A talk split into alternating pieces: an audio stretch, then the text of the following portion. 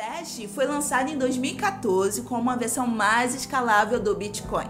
Mesmo com a escalabilidade melhor, os usuários da rede Dash perceberam que somente a tecnologia básica de blockchain não é adequada para os tipos de aplicações de pagamento que você e eu usamos todos os dias.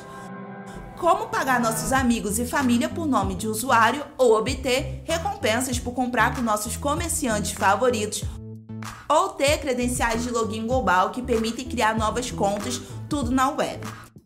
A rede Dash então percebeu que para se tornar a melhor opção de pagamento, precisaria ser mais do que apenas um blockchain escalável.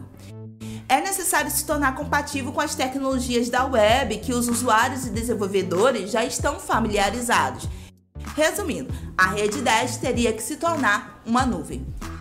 E com isso, a Rede Dash anunciou em 2015 o Dash Evolution e hoje a Rede Dash está se preparando para a implantação da maior e final parcela desta evolução, chamada plataforma Dash.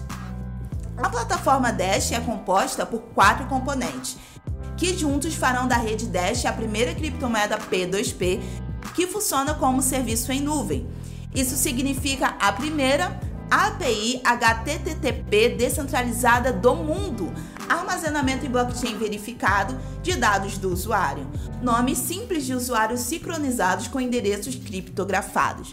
Mas como podem as coisas que eu acabei de mencionar serem possivelmente executadas em um blockchain descentralizado, quando nós sabemos que tudo isso só foi possível em serviços descentralizados no passado? E a resposta pode ser encontrada em cada um dos quatro seguintes vídeos, onde você aprenderá sobre Dash Drive, API descentralizado, nomes de usuário através de serviço de nome da plataforma Dash e o protocolo da plataforma Dash. Fique ligado, pois o Dash está se tornando uma nuvem descentralizada.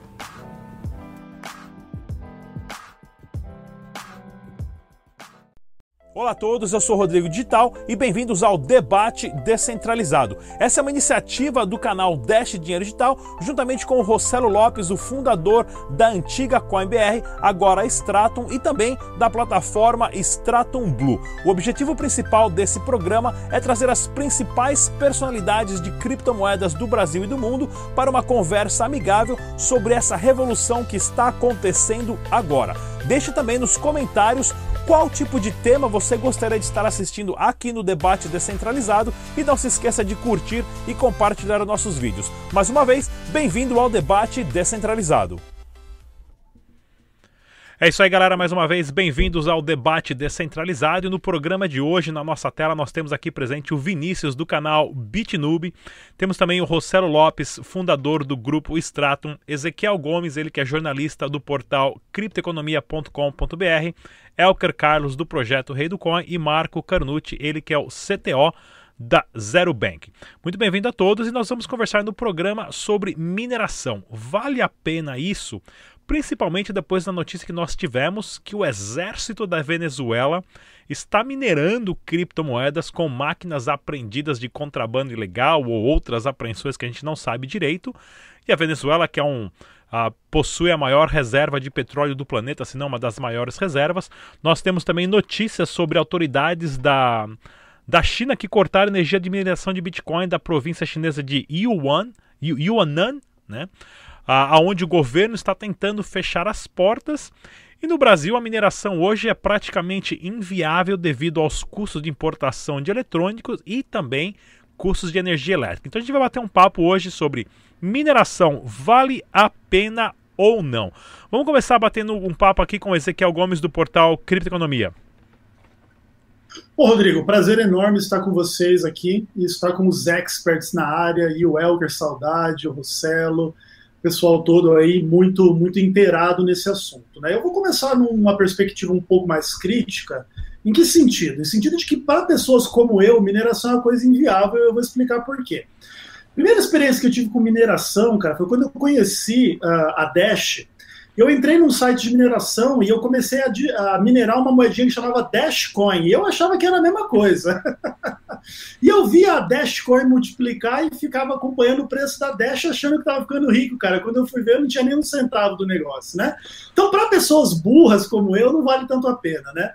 Mas para pessoas que entendem é interessante estar à disposição assim de aprender mais a respeito do mercado, buscar os melhores locais para fazer a mineração em termos de custos, energia elétrica, entender aí quais são as oportunidades em termos de moedas. Então, não é uma coisa muito do meu perfil, mas para quem tem um conhecimento mais técnico e está ligado no mercado, eu acho que pode ser uma excelente opção ir atrás da mineração. Elker Carlos, do projeto Rei do Coin. Então, cara, novamente nós aqui falando de mineração, cara. Bem, valer a pena para brasileiro, eu já acredito que a Proof of Work, lembrando que não tem só um tipo de mineração, para quem ainda não conhece o mercado de criptomoeda, existem diversos tipos de mineração. Nós temos, focando em falar da Proof of Work no Brasil, já não vale mais a pena. É, existe ainda grupos de pequenos mineradores que pegam máquina de segunda linha, máquina que às vezes no Paraguai o cara já usou até esgotar, ele bota para venda, aí vem o cara ali, pega, compra. Porém, com essa alta do Bitcoin, com essa maravilhosa alta, até as máquinas quebradas sumiram. Você não está conseguindo encontrar carcaça de máquina no mercado. Eu tenho amigos que estão precisando de fonte e não estão conseguindo encontrar fonte, não estão conseguindo encontrar cabo. Então, assim, valer a pena no Brasil, se você tem um dinheiro que vai jogar no longo prazo, vai minerar agora para vender daqui um, dois, três anos, no estilo hold, você não paga energia por algum motivo qualquer, aí até dá para fazer alguma coisa. Agora, se você for querer abrir uma empresa, minerar bonitinho, correto, dentro da lei, pagando todos os impostos de importação da máquina, fazendo estrutura, aí, meu amigo, é prejuízo na certa, pelo menos aí por uns 5, 6 anos, sem sombra de dúvida. Aproveitando, nós vamos falar sobre a Venezuela, que está minerando criptomoeda lá. No última vez que falamos sobre mineração aqui, a gente falou do risco de minerar na Venezuela justamente por conta disso. Porque o governo podia um dia chegar na tua farm e falar, agora é minha, e não tem negociação. Então, eles estão alegando máquina apreendida e tudo mais, mas a Venezuela, que seria um lugar bom para minerar por conta do custo energético, agora estamos vendo aí que o, a mão do autoritarismo está matando a galera. Ah, Vinícius do canal Bitnube. Microfone. Então, recentemente eu fiz alguns cálculos, né? Mas é, eu trabalhei com mineração um bom tempo, mas mineração doméstica com GPUs, placas de vídeo, né? Uma rig de mineração. Minerei um bom tempo Ethereum.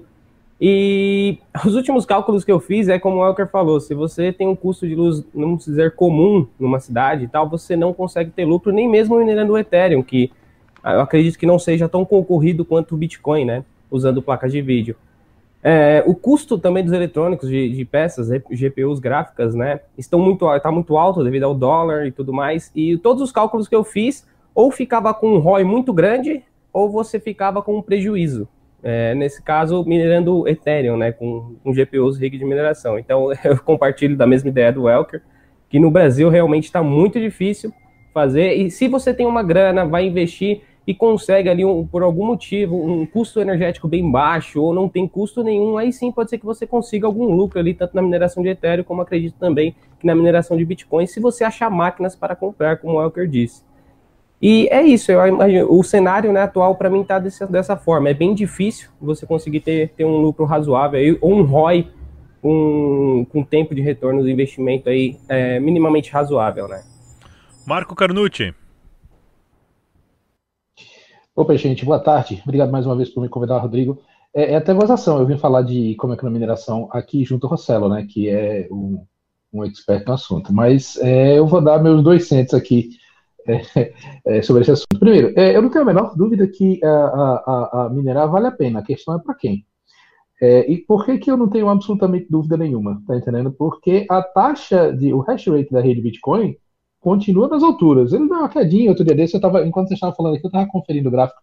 Ele deu uma quedinha outro dia desse aí, mas continua na faixa dos 100 exahashes por segundo. Isso é mais do que todo o poder computacional de todos os supercomputadores do mundo combinados.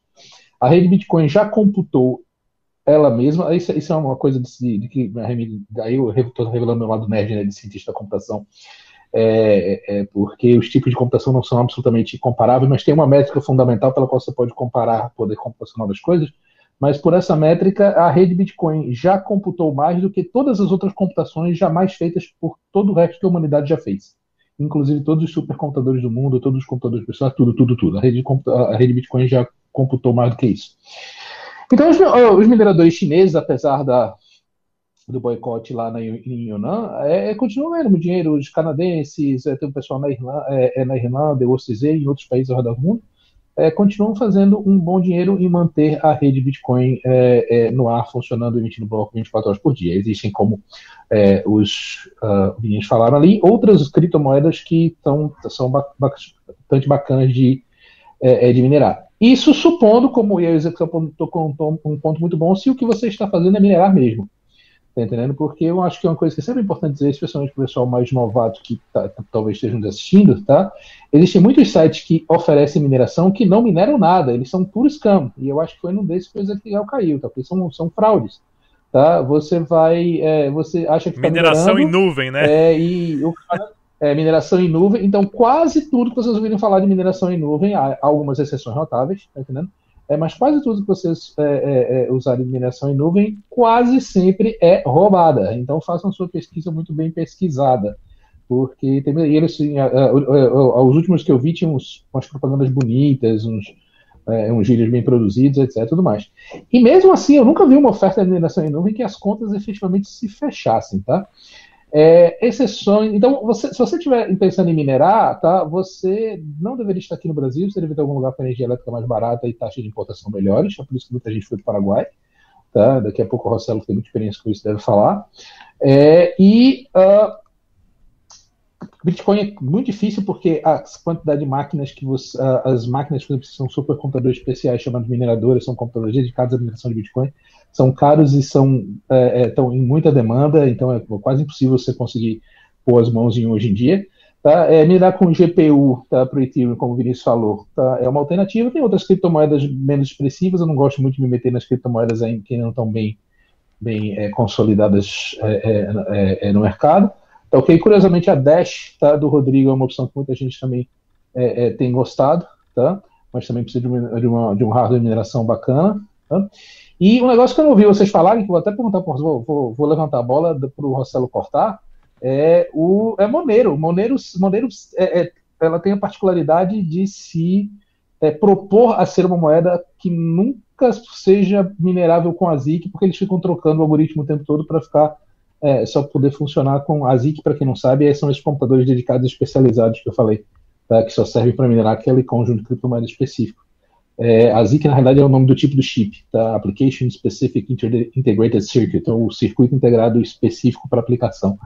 É, e uh, o Monero ele tem uma proposta de. Uh, eles trocam de tempos em tempos o, o algoritmo de mineração exatamente para que não seja financeiramente interessante o pessoal criar chips especializados em mineração no Monero e uh, permitir que ele fique mais legal. Mas, por outro lado, Monero, por ser justamente a mais é, irrastreável das criptomoedas é também uma das mais, é, como diria assim, dizer, eu não ia dizer, não, talvez seja justo dizer mal vistas, mas tipo assim, quando você for trocar os seus moneiros por alguma coisa, por uma outra coisa, no mundo, no mundo normal, no mundo regulado por, por dólar, você pode ter que, que se explicar. Então, vou deixar, vou deixar desavergonhadamente essa aí para o Rossello tá, dar um banho de experiência na gente. Rossello Lopes, fala pra gente por que você foi minerar no Paraguai, sendo que a energia do Paraguai vem do próprio Brasil. Na verdade, é para quem não sabe, vamos começar por organizando o negócio aí. a, a, Itaipu é binacional, né? Então a história de como ela foi construída não é bonita, a história é bem feia. A Pela ela é binacional, ela é 50% brasileira e 50% paraguaia. E por que, que ela é feia? Pô, mas foi uma história legal, não foi, não, Marcelo? Porque veja, selar a paz com o Paraguai é, é, é propor uma sociedade. Acho que foi uma certa inteligência no negócio, não é? Não, não, foi inteligente por um lado, né? Mas por um outro lado, muita gente ali, existia uma guerra na, na época e o governo brasileiro cedeu o exército, cedeu o treinamento, cedeu. Uh, a, o, quando os paraguaios contam a versão deles, não é bonita, a versão é bem feia mesmo, né? Então, a gente sempre vê o lado que contaram aqui para nós, mas quando você vai lá para o camarada lá, que é descendente de índio, os caras realmente passaram por, tiveram que engolir uma série de coisas lá para poder ter essa usina construída, resolveram o conflito. Então, no final das contas, a força acabou resolvendo o conflito, né? É que nem a mesma coisa a gente falar foram lá e tiraram o Saddam Hussein lá do, do, do, do, do, do, do, Irã, do Iraque, né? Resolveram o conflito, mas quantos não morreram para o cara sair do poder, né? Então. Me satisfaz uma curiosidade que eu vi uma lenda, você que já andou mais no Paraguai do que eu, eu vi uma lenda que não sei se é verdade, você pode tirar essa dúvida para mim. É, me disseram que quando querem assustar a criança pequena, dizem assim: olha, Caxias vai pegar, viu? Tá? Que nem diz o bicho papão. É verdade isso? É verdade, é, é isso aí mesmo. É. Essa história existe lá, não é lenda, isso é, é sério. Caxias do Duque de Caxias, que foi o general que invadiu o Paraguai e dizimou isso, todo, todo o exército. É, ele, é, ele é o bicho papão lá, quando, ele é quando quer assustar as crianças, ó, ó, Caxias vai lhe pegar, viu?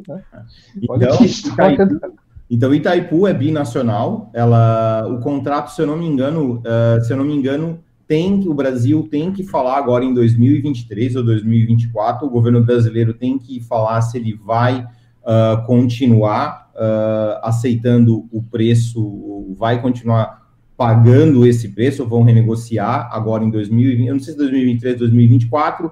Aí o, o preço é válido por mais, se eu não me engano, quatro anos, e daí para frente já não vale mais. Aí é, são os preços que o governo paraguaio define. Né? Então, 2024 vão ter que, vai ter que falar exatamente como é que vai ser, se vai continuar contratando essa quantidade. O Brasil ele paga menos de um centavo de dólar por kilowatt. Esse é o valor que o governo brasileiro fica com a sobra diretamente para ele, né? Bom, aí eu fui minerar lá por quê? Porque o preço da energia elétrica é extremamente barato, primeiro ponto. Segundo ponto que temos que é extremamente importante, preço da importação do equipamento. Isso é extremamente importante.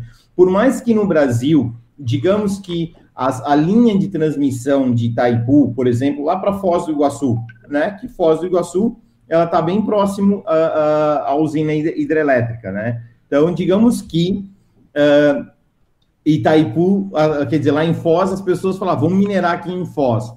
Pô, mas ainda tem a taxa de importação de 80%, 90% de imposto. Mas tá, olha só, pessoal, Itaipu não tem uma energia elétrica ao mesmo preço que o Paraguai, tá? O preço médio de Itaipu, se eu não me engano, de Foz do Iguaçu, o preço médio em Foz do Iguaçu está em torno de uh, 10 centavos de dólar por quilowatt. O preço no Paraguai para as residências está em média 5 centavos de dólar por quilowatt. Então, vocês veem, e, e, a mesma linha de transmissão, ela não mudou, ela só atravessa o rio e acabou, tá? Então, é realmente, é, é muito diferente. Aí eles dizem que é, tem imposto, mais um montão de coisa. Então, importação é algo muito sério que você precisa considerar. Aí tem um outro mão de obra, mas mão de obra tu treina, é mais fácil, tudo bem, tu resolve dessa forma. E o último deles, que realmente muita gente não sabe, calor. Paraguai, no verão, é 50 graus na sombra, meu amigo. Lá é muito, muito, muito quente. Então, como é que você esfria toda uma mineradora? E dentro de uma planta de mineração, você tem mais ou menos ali uma temperatura média dentro da planta, tá? Temperatura média na planta está em torno de 60 graus lá dentro, dentro da planta. Então você está vivendo praticamente dentro de um ali de um caldeirão. Né? Então esses pontos são, são bem bem bem chave. E aí uh, por isso que a gente foi minerar lá. Importação no Paraguai é extremamente fácil. Se você uh, optar pela lei máquila que eles têm, você acaba reduzindo quase que a zero os impostos. Se você gerar emprego uh, de uma tecnologia nova, onde você vai trazer valores para as pessoas do Paraguai, valores para o Paraguai, o imposto cai para quase 2% do valor de importação, então acaba ajudando mais ainda. Você consegue negociar o valor da energia elétrica a cerca de, de 4 centavos de dólar o kilowatt, então você começa a ter incentivos muito maiores para você estar lá no Paraguai. E respondendo a pergunta do Kiko, Moneiro continua realmente, eles foram uma das únicas que levantou a bandeira e falou: uh, aqui não vai ter que continuar minerando com GPU para os usuários que estão ouvindo, GPU e ASIC, que foi o que o Carnucci falou, que o Kiko falou, tá? Uh, a ASIC, ela surgiu para justamente uh, tornar eficiente a mineração. Então, serem chips projetados para fazer um determinado cálculo específico daquele algoritmo, seja da SHA-256, uh, seja qualquer outro algoritmo, então você tem um cálculo. A GPU, que é a placa de vídeo, ela foi feita para renderizar imagem, para games e para um outro montão de outras coisas ali dentro e aproveitaram essa possibilidade desse tipo de cálculo que uma GPU faz para também uh, fazer isso. Então, o, o, modelo de mineração para Monero, que foi uma das que subiu nos tamancos ali, falou: não, aqui não vai continuar, tem que continuar minerando com placa de vídeo, sim. E a gente, e o próprio pessoal da Monero fez uma coisa muito legal. Eles ficam mudando o protocolo, ficam mudando uma série de coisas de tempos em tempos, justamente para evitar que o chinês maledito vá lá e invente o, o, diabo de uma ASIC que venha fazer isso. Então, se o cara inventar uma ASIC, vai ter uma mudança ali muito pequena, dançou aquele, porque para que todo mundo consiga entender rapidamente. O ASIC, ele foi projetado para fazer única e exclusivamente aquele cálculo matemático, por isso que ele é eficiente. Se o camarada foi lá e mudou uma coisa no cálculo matemático, já era. Tem que ter uma nova ASIC para fazer um novo cálculo baseado naquilo. Então é por isso que não é possível. E é muito legal que o Monero vem fazendo isso. Monero hoje, para valer a pena minerar Monero hoje, a energia elétrica ela não pode custar mais que 5 centavos uh, de dólar o kilowatt. E não adianta ele usar a placa de vídeo mais punk do mercado, porque também não vale a pena. É melhor ele utilizar uma placa de vídeo com um potencial menor, sei lá, uma mais antiga, e ter uma energia elétrica barata, e realmente usar aquela placa de vídeo para poder fazer com que ela seja vantajosa, uh, para ela poder se pagar. Uma hoje a média de mineração ela se paga em aproximadamente oito meses, tá? Então é algo bem interessante que, que, que é um número para as pessoas entenderem. Agora, só para finalizar, né, para que a gente possa de, debater muito mais sobre isso, Uh, o maior motivo realmente que, que, que a gente está vendo Venezuela, Irã, Angola entrando nessa nova, nesse novo rol de mineração, fácil. Eles têm um produto que gera energia elétrica, eles têm petróleo e, e jorra petróleo. É, é, mais fácil você encontrar petróleo nesses países do que encontrar água. Então, a partir do momento que você tem energia elétrica de graça, o camarada que mora, por exemplo, lá na favela do Rio de Janeiro ou aqui no Morro da, da, da, da, da Cruz, aqui em Florianópolis, o cara que mora lá, na, lá no Capão Redondo, a energia elétrica dele é de graça. Eu não sei como, mas a energia do cara da favela é de graça. Então, a partir do momento que ele tem energia elétrica de graça, o ROI da máquina não é mais um problema para ele de oito meses. Ele pode demorar dois anos para receber o pagamento. Por quê? Porque ele não tem mais o custo principal, que é da energia elétrica. Então, realmente, energia elétrica é um dos pontos mais chaves de, mineração que existe. Fala um pouquinho para a gente também, Russelo, continuando nesse assunto de por exemplo, notícias que nós tivemos agora do governo da China está desligando né, a energia elétrica de certas grandes mineradoras em larga escala e o, como, o, quanto simples é para um governo, para uma empresa de energia saber que existe uma mineradora de larga escala devido à quantidade de energia elétrica que elas puxam do, da, da, do grid. Bom, vamos lá. Uh, da China em particular, Rodrigo, a gente tem um outro elemento que quase não se fala, tá? Primeiro é, estavam consumindo. Então, vamos lá. Uma rede elétrica, ela foi preparada para ter picos, vai ter o pico noturno que vai consumir tanto. Então, ela foi projetada tecnicamente. Tudo bem que aqui a gente tem caras técnicos, dá para gente, a gente não precisa falar muito. O Kiko entende muito a parte técnica, o Elker também, mas a rede elétrica ela foi projetada para trafegar aquela quantidade de amperes, ela foi projetada para atender aquela quantidade e não toda hora superaquecendo. Então imagina um cabo de cobre sendo aquecendo, aquecendo, aquecendo, aquecendo, aquecendo a vida útil dele vai reduzir bastante a resistência dele vai reduzir, você vai começar a de energia elétrica, você começa a ter perdas gigantescas de energia elétrica por conta de você estar alterando o material mesmo por conta da quantidade de energia elétrica que você está trafegando ali, tá? Então, primeiro, esse é, é, uma coisa realmente séria que os governos falaram, não, chega, para, porque está começando a afetar, e estava começando a afetar residências, estava começando a afetar uma série e, é, da linha de transmissão até mesmo em si, tá? Tem um outro ponto que ninguém fala, lavagem de dinheiro. Lavagem de dinheiro é algo que estava prejudicando demais na China.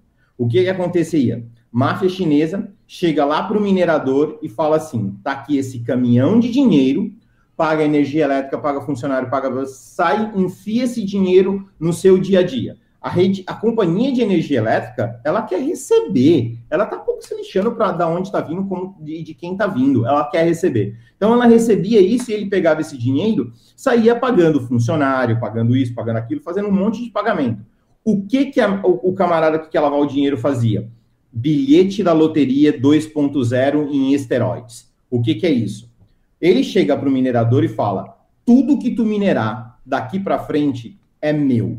A máquina que achar esse bloco, ela também é minha. Faz uma nota fiscal que eu comprei e eu sou o cara mais sortudo da face da terra, que eu acertei aquele bloco minerei aqueles blocos. Então, esse bloco minerado ia para o camarada. Esse camarada chegava com dinheiro lá e falava para o governo assim: Olha, governo, eu minero Bitcoin. Eu comprei essas máquinas aqui, essas máquinas estão minerando e eu achei o bloco. E está aqui a prova, registrada na blockchain. Não tem como você contestar que não fui eu que achei, porque está documentado e fui eu que achei. Ah, cadê o comprovante de pagamento da máquina? Está aqui, ó. Comprei a máquina, paguei 500 dólares na máquina. Pronto, lá, o bilhete 2.0 em esteroides, bonitão. O governo se cansou disso. Era muita lavagem de dinheiro na China usando mineração. Cansou. Aí, mais a, a, a essa questão de transmissão de energia elétrica, que estava sendo problemático, cansou e falou: ó, tchau. O chinês fez o quê? Tá bom. Governo paraguaio, rola a gente ir para aí? A CoinP foi a primeira a ser comprada. A gente foi comprada no começo desse ano. Então, o cara chegou lá e falou: ó, tá aqui dinheiro, eu queria ser o minerador e eu pago dinheiro. Pronto, pagou dinheiro, Rossello feliz e todo mundo feliz, e isso aí, vamos embora. Entreguei de mão beijada, tá aqui a chave, a porra da luz, e tchau, meu irmão. Acabou. Então, esses caras estão indo para lá, estão migrando. O desafio todo ainda está sendo a, a, temperatura no Paraguai, tanto que eu preciso voltar lá. Eu fui contratado para dar uma consultoria de como reduzir a temperatura, vou dar consultoria. Mas essa é a grande, é a grande questão. Isso vai abrir portas para países como Angola, Irã, Venezuela, entre outros, que têm sobra de energia e não sabe o que fazer com a energia. Não, energia que eu digo é formas de gerar energia, tá? Então eles conseguem, vão conseguir fazer. Agora, o governo chinês, pelo menos, está sendo gente boa, está sendo, ó, desliga, não vai fornecer mais energia e vai forçar os caras a irem embora. O da Venezuela foi diferente. Desliga e me dá as máquinas. Né? Então, uh, realmente, isso que está acontecendo na China vai aliviar em termos de lavagem de dinheiro, vai aliviar a transmissão de, de energia elétrica, mas uh, vai criar um outro que muita gente vai sair da China e ir para outros países.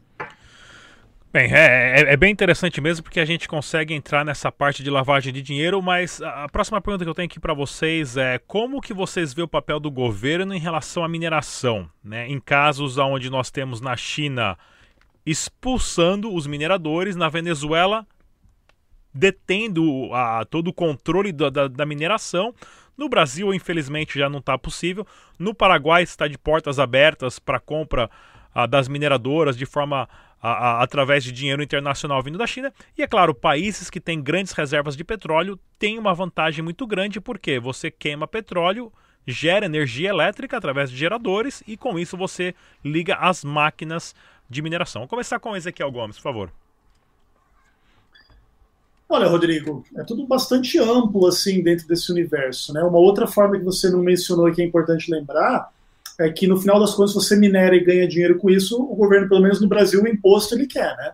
Ele quer que você pague o imposto em relação a isso. Então, eh, eu acredito que a relação do governo com a mineração ela espelha a relação com a criptoeconomia de uma forma geral, né? Então ele está de olho no avanço, está com medo do avanço, mas também quer ir junto com esse avanço e quer taxar, e quer ganhar, e quer regulamentar, e quer fazer a sua própria vontade ali diante dos seus próprios propósitos. Então é, um, é uma tarefa a mais para as empresas, as pessoas que lidam com isso, porque a mineradora também não consegue esconder ela muito facilmente, né? Tanto por causa da, da da energia elétrica que aquilo consome, quanto dos equipamentos, dos lugares e tal, é diferente de você simplesmente manter uma carteira de Bitcoin no seu celular. Então eu vejo assim como uma relação tensa, uma relação bastante complexa, mas eu não vejo também os governos inteiramente contra a mineração, mas tentando entender, regulamentar e se beneficiar com aquilo. Elker, Elker Carlos, por favor. Então, cara, cara, o, o ruim de debater e o bom de debater com o Rossello é que primeiro tem uma aula, né? Sempre complementa o que tu, tu não sabe, e segundo que tu fica limitado porque o assunto grande já foi. É, o que ele colocou é exatamente o que a gente vive no dia a dia da criptomoeda, o que a gente vive já nos últimos três anos, a gente fala das mesmas coisas, que o governo vai apertar, depois ele vai frouxar, depois ele vai inventar uma forma de tentar entrar no meio. Aqui no Brasil mesmo, eles já estão tentando cada vez mais saber o que a gente está fazendo, através da IN 188, eles querem saber se a gente minera, se a gente troca, se a gente compra, se a gente vende. É, no Paraguai, nós temos, até o presente momento, uma liberdade total. Na Venezuela já tinha-se liberdade, de repente perdeu-se. Só que eu acho que é uma parte crucial na evolução do, da criptomoeda no mundo, a parte dos governos se meterem. Porque não, eu, eu não, desde o começo eu falo que eu não vejo algo ir para a massa sem passar pelo governo. Só que o problema é que o governo é idoso. Não adianta o pessoal achar que o governo vai parar para ler uma documentação, vai parar para conversar, ó, oh, senta aqui, Rossello, me explica. Não, o governo não quer isso, o governo é, é idoso e é arrogante. É aquele idoso que acha que sabe tudo e tudo que falar para ele que ele não conhece, ele não quer saber. E vai acontecer isso no mundo inteiro. Nós temos diversos casos, por exemplo, no Irã, eles liberaram as termoelétricas deles para minerar com apoio do governo. Nós temos a China que está mandando o cara desligar. Nada impede amanhã depois eles olharem para isso com outros olhos e de repente fazer o que a Venezuela está fazendo. A mesma coisa no Paraguai. Também não impede de amanhã depois alguém no Brasil falar assim: olha só, vamos mudar aqui, vamos fazer uma matriz energética lá em Fortaleza, com energia solar e eólica, que lá tem terra sobrando, tem vento e sol sobrando, podemos fazer. Porém, é um processo de muito tentativa e erro. A gente vai ver muito governo tentar, muito governo errar, e depois o que sobrar disso vai ser evolução. Porque vocês imaginam o governo tendo que gerenciar uma chave privada. Imagina a Venezuela, vai tudo lá para a carteirinha do querido presidente. Aí o cara tem que gerenciar.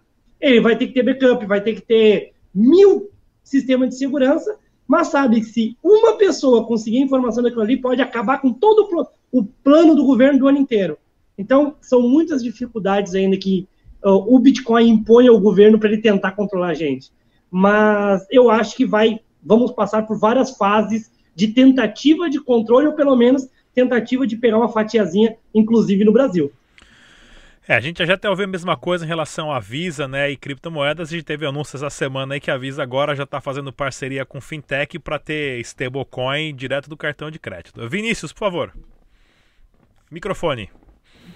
Opa. Então, é, eu também compartilho do, do pensamento do, dos meus amigos. É bem difícil falar no meio de, de tantas pessoas que, que, sabem muito do assunto, dominam completamente ele. Mas é, é, eu também acho que vai ser basicamente isso. O governo, querendo ou não, vai, vai querer uma parte disso, né? O, o que vai mudar, né? O que vai interferir se isso vai para frente ou não é a maneira com qual ele vai lidar com a mineração. Como o Rossello disse, né? Na Venezuela lá eles aprenderam tudo e aqui no Paraguai ele meio que estimula é, de certa forma, porque você agrega com o país, às vezes, com funcionário lá na, na, na, na RIG, na, na farm de mineração. Então você agrega de alguma forma o país e ali você tem um desconto, talvez, na luz, você tem algum desconto em importação e tudo mais. E já em outros países eles estão proibidos completamente, né? Então, é, eu acho que, querendo ou não, essa regulamentação vai vir. É, o que vai mudar, se vai dar certo ou não, é a forma com que ela vai vir. Então, também compartilho com ela que vai vir uma, pode não vai dar certo de primeira, vai vamos modificar, até que fique de uma maneira que o minerador consiga montar a farm dele e o governo consiga pegar ali a, a, parte dele, né? Ou vai, o governo vai obrigar alguns mineradores a mudarem de país, enfim, vai, vai acontecer dessa forma, é dessa forma que eu imagino. Marco Carnucci. Opa, então, eu acho que. É, veja, o papel do governo, pergunta você, é, depende do governo, né? Cada governo tem suas, tem suas é, particularidades, tá?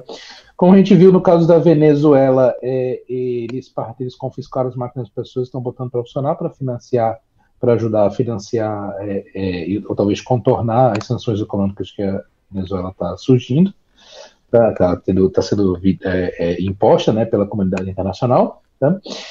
É, o que é particularmente engraçado, né, porque o governo está fazendo aquilo que os cidadãos, ela proíbe os cidadãos de fazer, né, é, não deixa de ser, há uma ironia profunda nisso aí.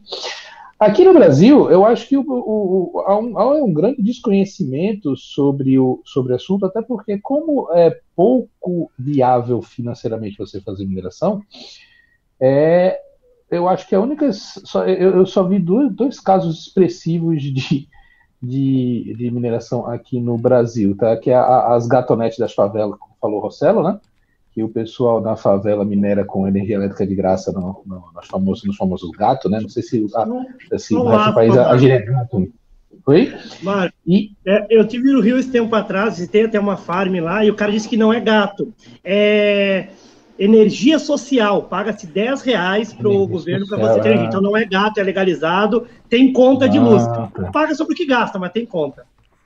Ah, entendi, entendi. Bom, mas é, esse aí talvez seja uma outra categoria, tá? Porque eu já ouvi sim, muita sim. lenda sobre, sobre o gato mesmo da, da galera da, da favela. Eu também já vi um bocado de, de. Tem um amigo meu, alguns anos atrás, que ele veio para mim com essa conversa, eu achei que eu não ia fazer, e o pior que o cara fez, eu visitei a, a farm do cara. Ele tem, ele tem uma, uma usina solar toda, toda, toda certinha, toda reguladinha dessas que vende solar para grid, tá entendendo? Aí você pode fazer contrato de, de, de, solar com ele. Bacana a operação do cara. E ele, ele, me, ele me pediu uma consultoriazinha para montar uma mineradora. Ele comprou o minerador, está tá minerando, cara. É, eu acho que o, o, governo brasileiro aí está exatamente no que, do jeito que o governo brasileiro é, é o talento particular do governo brasileiro. Tá? O Brasil é um país que não perde a oportunidade de perder a oportunidade. Tá? Ele podia muito bem estar tá, é, incentivando essa, como é, é essa atividade, tá ok? Para a gente ter projeção no mundo. A gente tem uma, um potencial é, solar e hidrelétrico monstruoso. A gente podia estar colocando esse dinheiro para bom uso, tá? E o governo está, como sempre, tá, é, deixando o bonde passar, perdendo a oportunidade de transformar o Brasil num país que tenha um protagonismo em alguma coisa no mundo, tá? Então, é, é, cada governo com seu talento, né? O, o, Paraguai está com algumas uh, é, abordagens bem, bem paraguaias, né? É, então, é, eu, eu, acho que, eu acho que o papel dos governos tem sido sempre, ainda muito muito, talvez, como você falou aí, Elker, talvez. Eu não sei se. Eu não classificaria o governo como idoso. O governo, no fim do dia, no fim do dia é, um reflexo, é um reflexo atrasado do seu povo, né? É, e, e, a verdade é que. Porque lembra, o governo é feito do povo, né? E, e, tem aquele velho ditado que diz que o povo merece o governo que tem.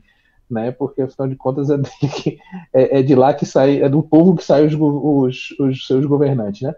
É, o que eu acho interessante é que uh, os governos ainda, talvez que eu gostaria mais de pontuar de diferente em relação ao que vocês disseram, tá?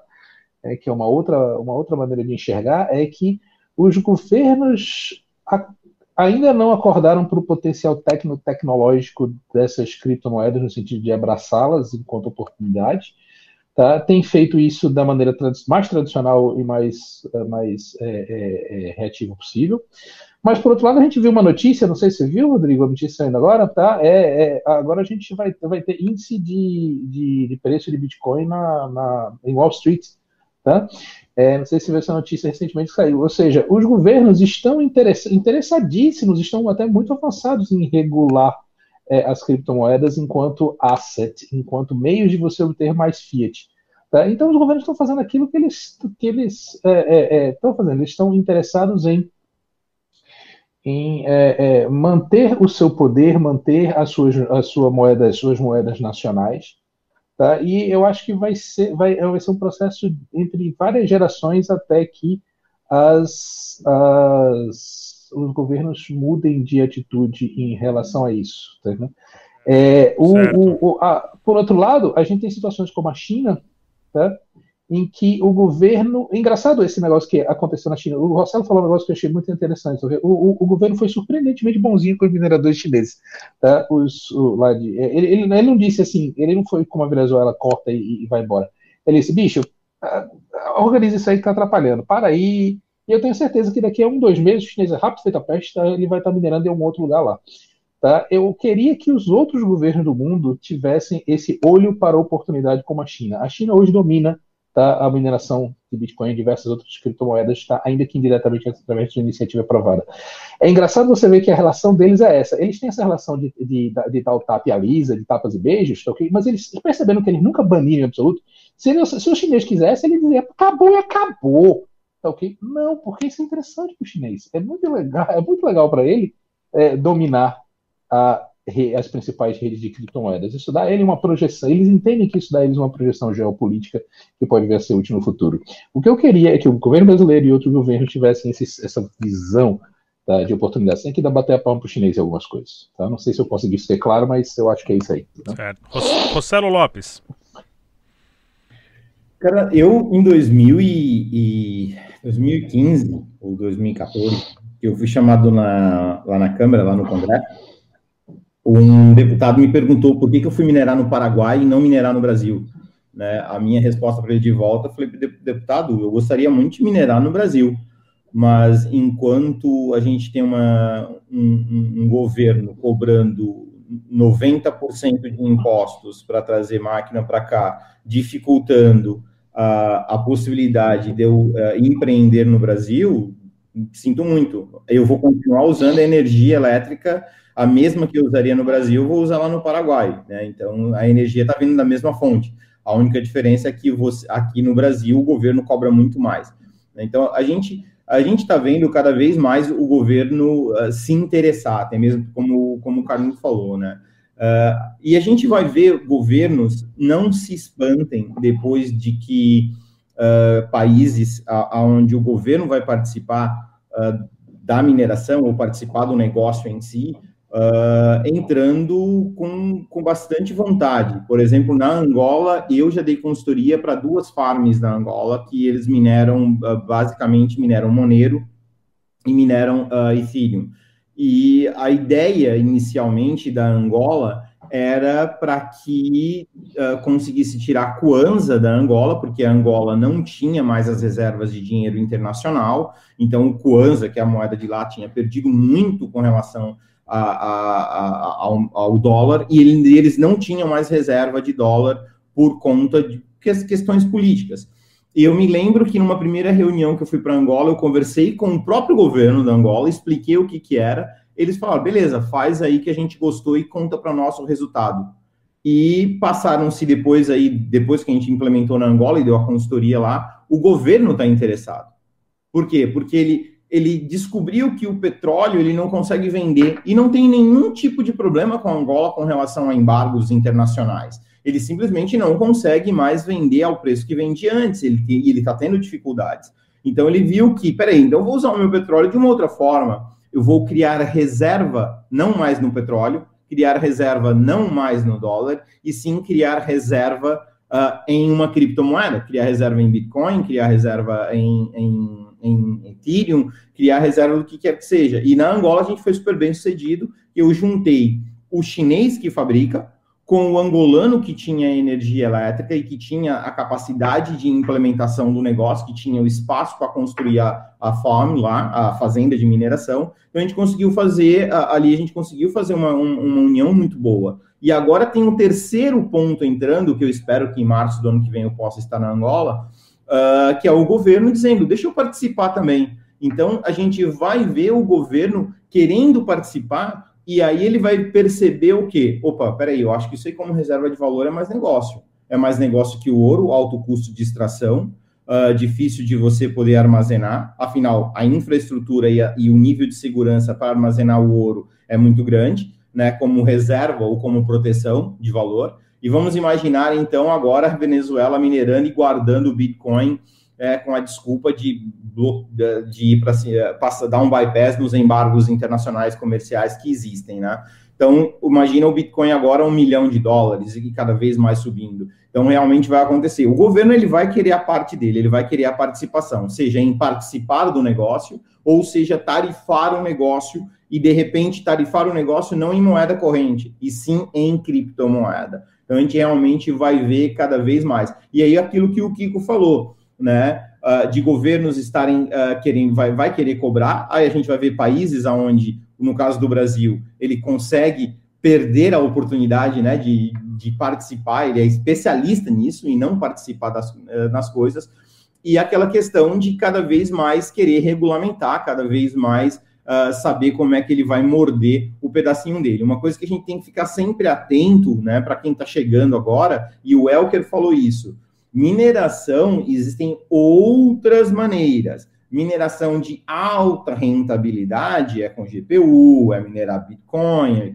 com ASIC, mas existe uma nova leva surgindo que é usando o Masternode e a gente pode até levantar aí a bola do que vai ser o Ethereum 2.0, que mineração já é, já era, acabou, não tem como conversa.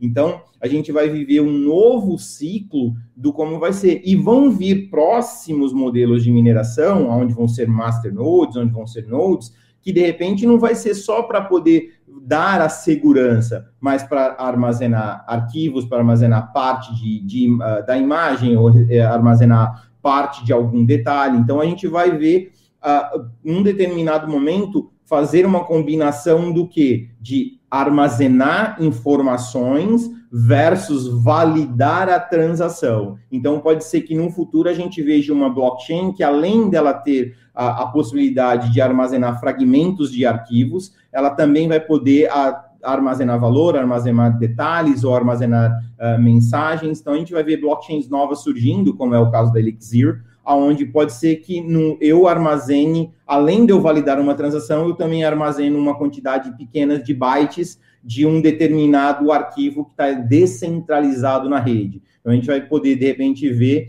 vídeos sendo armazenados em blockchains com pequenos trechos daquele vídeo dentro de, de, de blockchain. É algo tão tanto complexo, mas a gente vai ver uma evolução muito grande disso.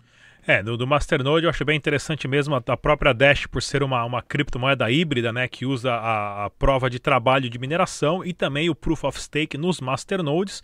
E por questões de segurança hoje, né, é praticamente impossível a Dash sofrer um ataque de 51%, porque você teria que dominar 51% da mineração mais 60% dos masternodes para conseguir talvez alterar um bloco. Rossello, fala para a gente aqui na nossa última pergunta, que acho que você é a pessoa mais, mais especialista para responder. Se vamos supor que, que tenha um ataque orquestrado dos governos em destruir as grandes fazendas de mineração simultaneamente, o que, que aconteceria com o hash rate do Bitcoin? Pararia, travaria? Como é que isso seria adaptado de uma forma mais rápida? Bom, assim, a pergunta é sensacional, é muito boa, e a gente já viu, eu já vi outras perguntas muito similares a essa, por exemplo, se todos os governos decidissem sair comprando Bitcoin para ele deter todo o Bitcoin do mundo e, e, simplesmente dominar o negócio. Vão ter caras que vai dizer, eu não vendo meu Bitcoin. Eu não vendo meu Bitcoin. Aliás, eu nem tenho Bitcoin, na verdade. É, te fode, eu não vendo a minha Ninguém tem Bitcoin fode, aqui ou, ou na, no momento seguinte já surge outra? Vou, vou, fazer, vou fazer uma ameaça aqui, tá okay? Se os governos começarem a comprar, tá ok? Eu não vendo para ele nem para ninguém, tá ok? Pelo fato dele estar comprando. É, então é isso, mas, mas na questão da mineração, se houvesse um ataque orquestrado, e seria quase que difícil, porque pense assim: um ataque orquestrado significa da seguinte maneira: vamos destruir uma planta de mineração lá no Irã. O Irã consegue fazer bomba atômica nuclear e não destruíram os caras ainda, né? Então tem coisa muito pior que essa que os caras não que não dá. Mas digamos que no mundo, né, em, em, no mundo de, de, de, Wonderland é possível fazer isso, né? Então vamos imaginar uh, ali que é possível.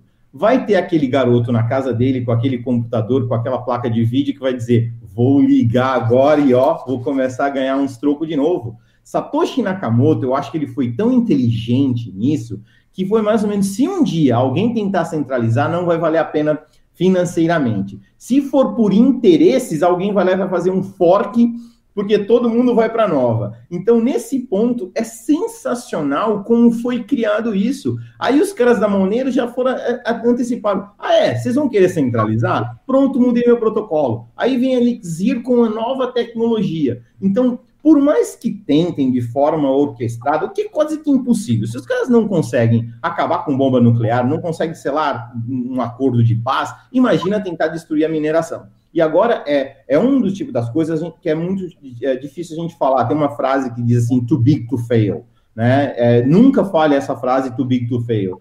Eu acho que a blockchain do Bitcoin, ou a tecnologia do Bitcoin, a gente pode falar, is too big to fail. Porque se tentarem destruir, surge outra, surge outra, surge outra, surge outra, surge outra. É, é, é, é, que nem é que nem puteiro, né? O prostituta. Você fecha um, abre dez. Então não, não tem, não adianta. É, infelizmente já está enraizado.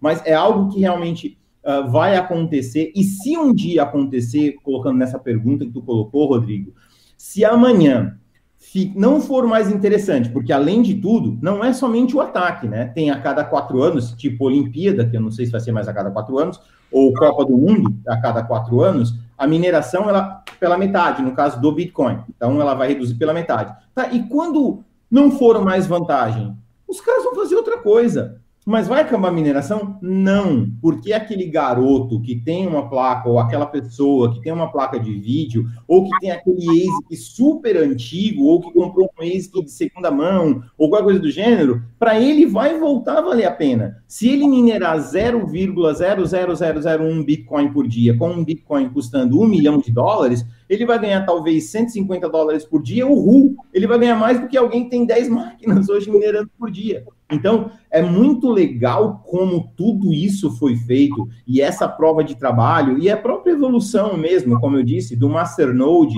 que você ter uma evolução muito grande, você dar a disponibilidade sempre do mercado está conseguindo fazer. Mas eu acho que uh, um ataque é muito difícil, é realmente quase que impossível de, de, de acontecer. É mais fácil deixarem de minerar porque centralizou, ou deixarem de minerar porque não é mais interessante, ou deixarem de minerar por conta de que uh, a moeda sofreu um fork e ela não é segura.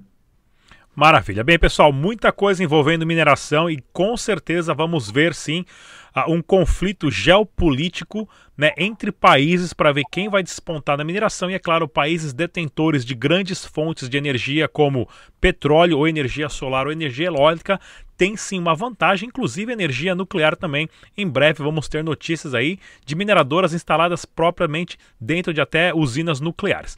Mas no debate descentralizado de hoje nós tivemos presente aqui o Ezequiel Gomes, ele que é jornalista do portal criptoeconomia.com.br. Tivemos o Vinícius, ele que é youtuber do canal BitNube, Elker Carlos do projeto Rei do Coin, Marco Carnucci, ele que é chefe de tecnologia operacional do Zero Bank e Rossello Lopes, fundador do Grupo Strato. Muito obrigado pela presença de todos. Até a próxima, pessoal. Tchau. Aê, maravilha. Deu